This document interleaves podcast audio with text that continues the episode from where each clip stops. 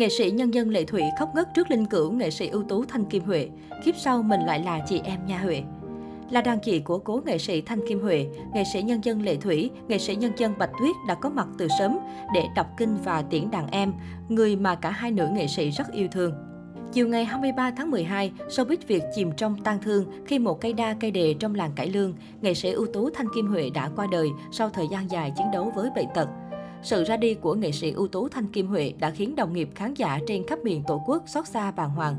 Trên Facebook, rất nhiều nghệ sĩ nổi tiếng đã gửi lời chia buồn đến nghệ sĩ Thanh Điền và cầu mong cho vong linh của cố nghệ sĩ Thanh Kim Huệ được ra đi thanh thản.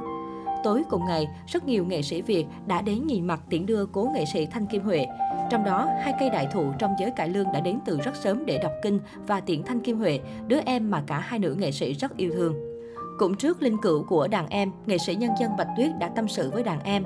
Trước vong linh Huệ, tôi mới nói, trong nghề tôi thân nhất là Diệu Hiền và Thanh Kim Huệ.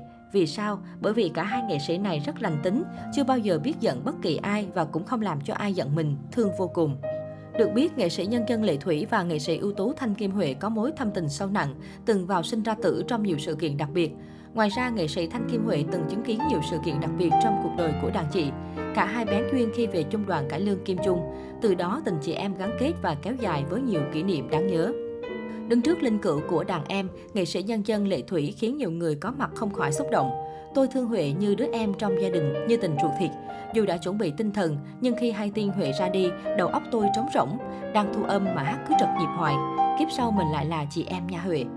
Với những chia sẻ từ hai cây đại thụ trong giới cải lương, những người có mặt tại tang lễ của cố nghệ sĩ Thanh Kim Huệ như Dương Đình Trí, Gia Bảo, diễn viên Kiều Linh ngồi nghe những chia sẻ này mà nước mắt rưng rưng.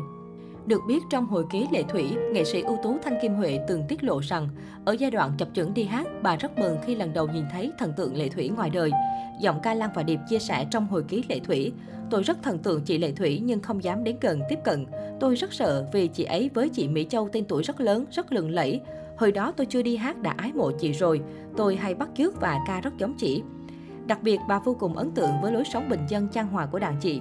Dù đã nổi tiếng, thường xuyên đi diễn bằng xe hơi, nhưng nghệ sĩ nhân dân Lệ Thủy dường như không có khoảng cách với đồng nghiệp, anh em hậu đài. Đồng hành cùng nghệ sĩ nhân dân Lệ Thủy là con trai Dương Đình Trí. Bên cạnh đó, nghệ sĩ Dương Đình Trí cũng đã tiết lộ kế hoạch gian dở của cố nghệ sĩ Thanh Kim Huệ.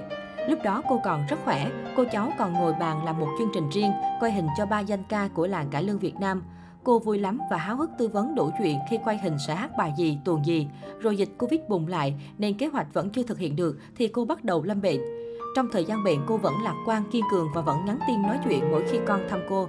Cô gom tư liệu, hình ảnh của cô gửi cho con, rồi cô nói cô tin con sẽ là người lưu giữ tốt nhất cho thế hệ sau này. Ngày sinh nhật gần đây, cô vẫn nhắn tin dù rất ngắn khi mẹ và con chúc sinh nhật cô. Và rồi điều vô thường cũng đến, dù mọi người đã chuẩn bị tinh thần nhưng vẫn không khỏi đau lòng khi hay tin cô ra đi. Đây là một sự mất mát quá lớn cho nền nghệ thuật cải lương Việt Nam.